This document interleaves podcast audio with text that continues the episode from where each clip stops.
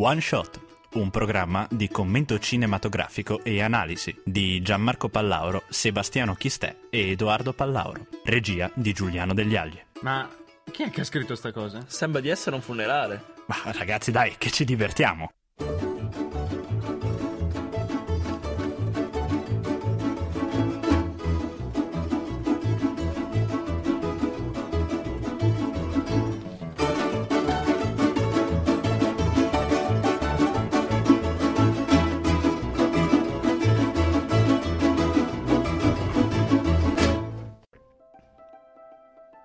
Ben ritrovati su One Shot, io sono Gianmarco Pallauro. Io sono Edoardo Pallauro. E io sono Sebastiano Chistè. Ecco, siamo un pochino tutti malandati oggi in redazione, almeno prima c'è stata una moria generale, la gente tossiva, la gente starnutiva, io almeno sono un pochino... L'unico guarito qua sembra Seba che ha finalmente tolto il busto, quasi. Eh, alleluia. Quasi, quasi, comincio qualche momento. Gli hanno detto a piccole dosi, a piccole dosi rimuovi. Tra poco perderemo un personaggio principale di One Shot. Eh, esatto, ci mancherà un sacco. Ma ragazzi, di che cosa parliamo oggi? Oggi parliamo di Ex Machina, un film che mi sono ho forzato un po' la redazione a, a, scegliere, forse perché io sono veramente interessato ai temi che porta, alla relazione uomo-macchina.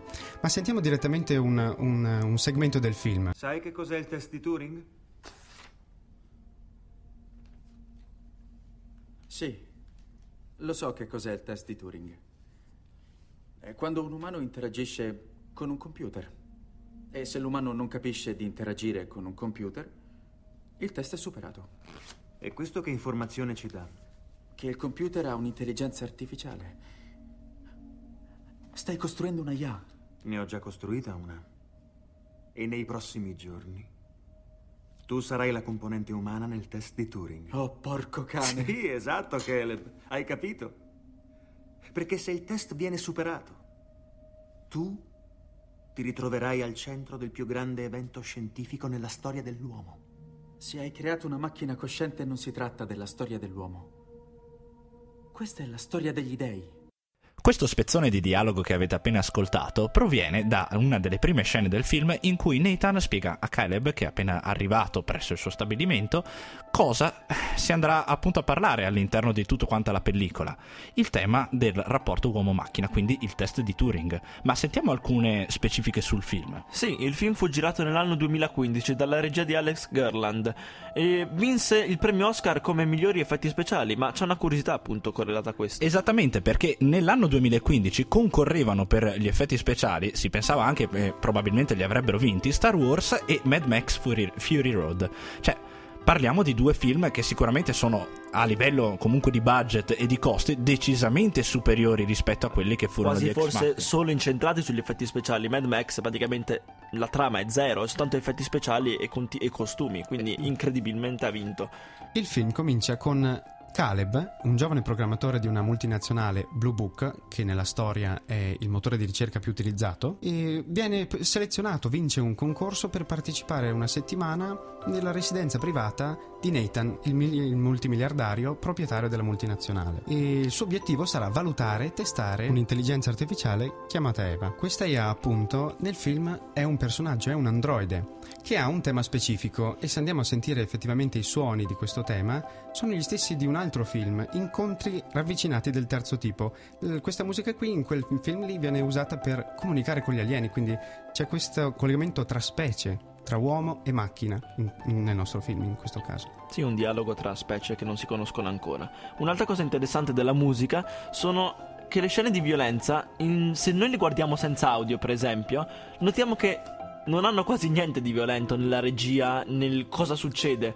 È soltanto grazie alla musica che noi riusciamo a percepire in questa situazione di tensione, di che qualcosa sta andando storto, non sta andando verso mm, per il normale in sostanza. I dialoghi tra Eva e il protagonista Caleb vengono suddivisi nel film in sessioni. Se facciamo caso al tema musicale di queste sessioni, la sessione 3 riprende lo stesso motivo del, della scena finale quando Eva evade dalla sua prigione. È inoltre possibile notare all'interno del film svariati riferimenti al cinema di Kubrick. Tipo? Beh, allora del tipo troviamo innanzitutto le scene del corridoio, sono delle scene che vengono praticamente esportate quasi dalla famosissima scena del corridoio di Shining, il famosissimo albergo in cui è stato girato il film, a questi lunghi lunghi piani sequenza in cui vediamo il corridoio proprio in tutte quante le sue forme. E poi altri riferimenti per esempio a Odissea nello spazio. La parte di Odissea nello spazio che è interamente dedicata alla figura di HAL 9000, se non ricordo male, ha veramente degli elementi in comune con il film Ex Machina. Se pensiamo per esempio al colore rosso nel momento in cui ci sono i blackout, è sicuramente il momento in cui l'astronauta all'interno del film di 2001 va all'interno della sala comandi per staccare l'hardware del computer di bordo che appunto si è rivoltato contro gli astronauti e ha cercato di ucciderli. Quindi c'è un continuo riferimento al cinema di Kubrick in questo senso. Anche per esempio pensiamo alle, al taglio del, delle inquadrature che sono sempre o molto spesso comunque riprese completamente centrali. Vediamo proprio una suddivisione simmetrica delle, di alcuni tipi di scene, come quando per esempio Eva dialoga con Caleb, che c'è il vetro che si ritrova esattamente al centro della, dell'inquadratura e questo non è un caso, non è una coincidenza. Inoltre l'attore protagonista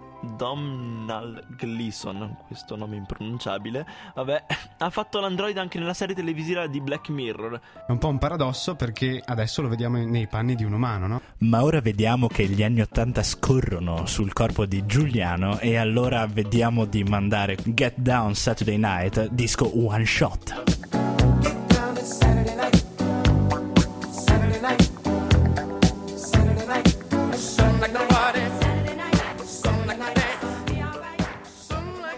Gli anni Ottanta si allontanano, ma noi non ci allontaniamo, rimaniamo sempre qui, anche perché stiamo andando nella seconda parte del programma e questa seconda parte l'abbiamo deciso di dedicarla ai personaggi di questo film. Personaggi che poi sono relativamente pochi, no Edoardo? Sì, sono stati tre effettivamente, e probabilmente perché il budget del film era limitato si sono incentrati più che altro sulla realizzazione dell'androide. Cominciamo allora a parlare di Nathan. La cosa interessante di Nathan è la sua mente e anche dove vive, perché la casa è proprio una rappresentazione della mente di Nathan. Per esempio il laboratorio è la parte più interna, più strana, la sua camera ha letteralmente degli scheletri nell'armadio. Il tutto è una rappresentazione suo, del suo ego, del suo, della sua superiorità. Infatti anche quando vuole uscire di casa lo fa solo per migliorare il suo aspetto esteriore, per fare eh, escursioni o per allenarsi con la, con la box. Dentro casa è il genio enigmatico, enigmatico perché non mostra a tutti quanti le, i suoi segreti, infatti invita le persone che vuole, che, con cui vuole conversare. E anche a Caleb, che, stato, che ha vinto il premio, è stato selezionato, lascia delle porte chiuse. Inoltre, in un'intervista che abbiamo recentemente visionato, notiamo che Oscar Isaac, che è effettivamente l'attore che interpreta Nathan, dice che per interpretare questo personaggio molto strano, molto ambiguo, si è ispirato a due personaggi abbastanza famosi. Uno è Bobby Fischer e uno è Stanley Kubrick. Bobby Fischer eh, possiamo dire nell'aspetto più interiore, era un giocatore di scacchi molto famoso che un genio incredibile mentre giocava a scacchi, capiva, tu, riusciva a prevedere tutte le mosse, ma effettivamente come persona era un violento, uno che faticava a rapportarsi con le persone, quindi forse come Nathan che appunto non ha nessun rapporto con nessun essere umano se non con i suoi androidi. Mentre Stanley Kubrick possiamo dire che ha preso più l'aspetto esteriore, uno Stanley Kubrick più giovane che era proprio aveva il look di Nathan. Esattamente, e non solo eh, questo riferimento a questi due personaggi è stato utile alla creazione del personaggio di Nathan, ma anche possiamo pensare per esempio al, doc- al dottor Frankenstein. Infatti Frankenstein aveva creato questa, questa, creatura che poi alla fine gli si rivolta contro, cosa che poi effettivamente all'interno del film succede. Cioè, alla fine Eva va contro il suo creatore e lo uccide. Ma sempre parlando di creature, quando Caleb durante i primi discorsi eh, parla di questa invenzione della vita, cioè la creazione artificiale della vita, parla della storia degli dei e Nathan è entusiasta di questo paragone, se, se, se, sente di essere paragonato a un dio e il suo ego impazzisce. Infine notiamo che durante tutto il film Nathan non è mai se stesso, se non in un'unica scena dove si scatena e comincia a ballare col suo androide Kyoko. Esatto, ed è proprio la canzone, è quella che vi avevamo fatto ascoltare poco fa.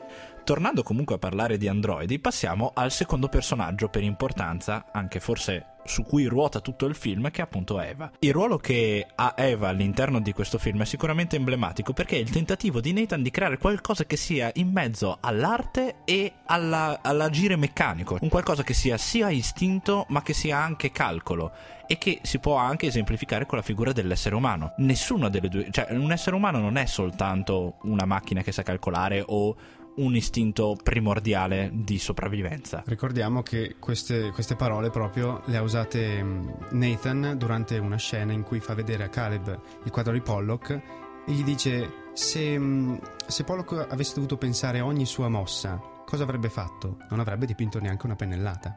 Esatto, e bisogna trovare il compromesso, e questo è il concetto. Cioè non andare completamente a briglia sciolta, ma neanche cominciare a pensare prima ancora di agire. Questo è sicuramente uno dei temi sul quale poi il film va a parare. Riguardo sempre a quello che stavate dicendo voi due, riguardo appunto all'evoluzione dell'uomo, Eva e gli androidi prima di lei subiscono effettivamente proprio un'evoluzione. Notiamo che mh, quando Caleb riesce a rubare la keycard di Nathan e a vedere cosa prima aveva fatto a scoprire gli oscuri segreti che erano sepolti nella casa di Nathan, vede come gli androidi, i primi androidi, si comportavano. Erano quasi gli animali che non capivano perché erano imprigionati, ma volevano solo uscire, cercavano questo senso di libertà. Mentre Eva è completamente differente, è un essere evoluto che capisce che si è imprigionata, ma capisce anche che non basterà lamentarsi contro una porta e prenderla a pugni per uscire, dovrà utilizzare l'ingegno proprio per riuscire a scappare e eh, portare a termine i suoi scopi. Ed è abbastanza ironico che alla fine, proprio quando riesce a, a fuggire, Eva si veste di bianco per eh, significare purezza, no? Però come è uscita è abbastanza malvagia, abbastanza eh, duro. Sicuramente quindi... impuro, ecco, possiamo esatto, dire diciamo. così. In ultima analisi, inoltre, possiamo dire che c'è un'interessante comparazione tra la figura di Eva che esce al di fuori del laboratorio per, la, per, iniziare la sua vita e il mito della caverna di Platone. Perché diciamo questo? Perché, allora, il laboratorio era sottoterra. Eva emerge da questo laboratorio, si lascia dietro le catene che avevano caratterizzato la sua esistenza fino ad allora e, guarda un po', nella scena finale vediamo una serie di ombre, una serie di ombre di, che sembrerebbero sagome di esseri umani. Però tra queste sagome c'è anche quella di Eva. Quindi, come si diceva all'interno del mito di Platone, uno vedeva le ombre e ipotizzava che quelle ombre fossero la realtà, fossero quello che era effettivamente l'oggetto. Quindi, se io vedevo l'ombra di un albero, era un albero. Non è che sapevo veramente se quella ombra era veramente un albero. E in questo caso c'è proprio una riflessione sotto questo punto di vista.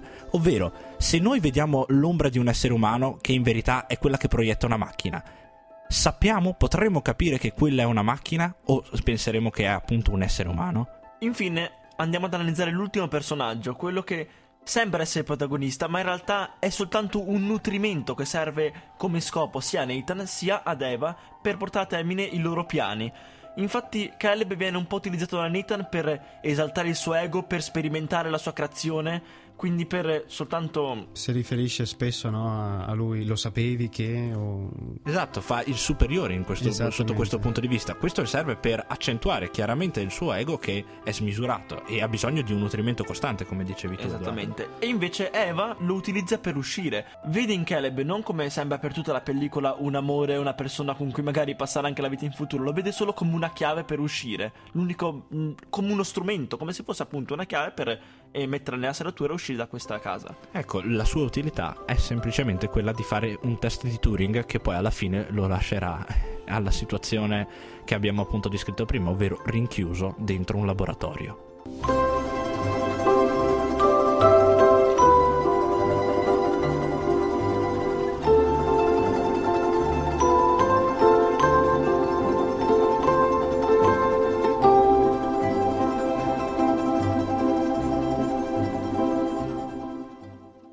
Partendo dal tema che, che, di cui parlavi anche tu, Gianmarco, in questo, in questo, film ci sono tantissimi spunti di riflessione, ci sono domande filosofiche che, ci, che, il regista ci pone.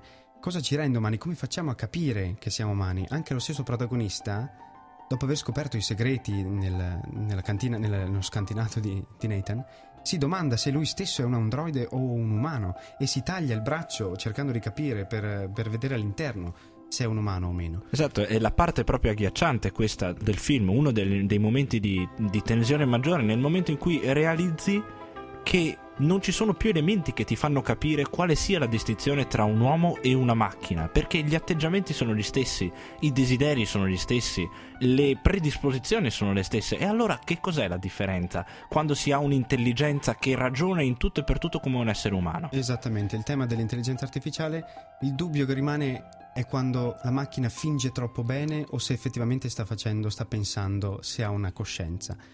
Esattamente, cioè in che momento riusciamo a capire se Eva è un'ottima bugiarda o piuttosto una onnisciente in questa situazione, nel senso che aveva valutato esattamente ogni singolo eh, elemento del piano che stava cercando di portare a termine. In... Anche questo è aperto come tema. E inoltre, possiamo effettivamente schiavizzare una macchina anche se si comporta come un umano? Cioè, se uno qualcosa ha sembianze umane, fattezze umane, pensa come un umano, è comunque lecito renderla schiava, utilizzarla come un oggetto? Qua possiamo dire ci sono due scuole di pensiero che continuano a combattersi, cioè trattiamo una macchina come una persona vera o trattiamola per cosa effettivamente è nata, cioè per eseguire degli ordini, possiamo dire. E si può dire che comunque l'idea rimane sempre aperta perché da un lato abbiamo chi la tratta come macchina, che è Nathan chiaramente, che... Un, old, un pensiero old school possiamo dire, cioè nasce la macchina, l'ho creata per uno scopo e deve fare quello che io dico, sono io il suo padrone, mentre notiamo Caleb che è una persona un po' più ingenua, un po' più frivola possiamo dire, che vuole lasciare in libertà la macchina, la vuole... Le dà fiducia, le, le dà, fiducia. Esatto. Ma si entrambi... addirittura. Esatto, esatto. Ma entrambi comunque rimangono eh, sconfitti da questa macchina che in un modo o nell'altro ottiene riesce a giocare in entrambi i giochi praticamente. Da un lato sembra che sia mansueta a Nathan, perché non aggredisce Nathan in nessun momento, a differenza dei, su- dei, dei suoi predecessori e dall'altro sembra essere connivente assieme appunto al piano di Caleb di, eh, di,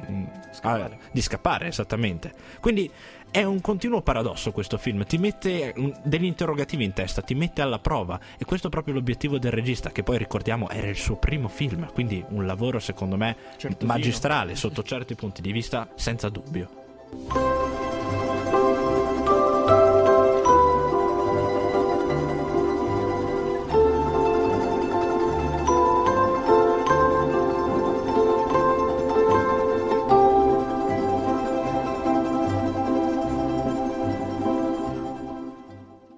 Siamo giunti alla conclusione di questa puntata e io sono particolarmente felice perché questo film ha tratto anche noi proprio in, in, in entusiasmanti discussioni anche fuori dalla, dalla puntata.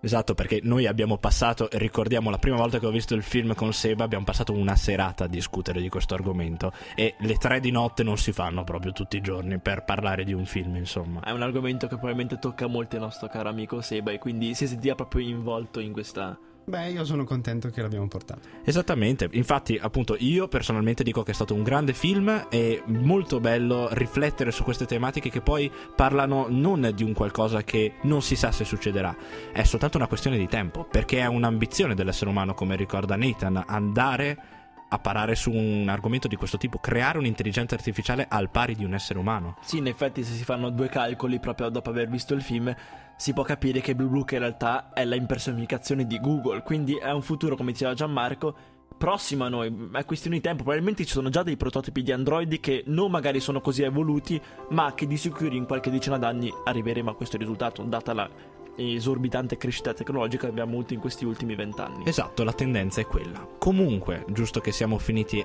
alla conclusione di questa puntata, vi ricordiamo che noi la prossima settimana, anzi vi anticipiamo che la prossima settimana andremo a parlare di Neon Demon, finalmente perché è un film che io veramente ho fatto impazzire la regia a furia di proporglielo. Mm-hmm. E detto questo, io sono Gianmarco Pallauro. Io sono Edoardo Pallauro. E io sono Sebastiano Chistè. In regia Giuliano Degli Agli. Grazie per averci seguito.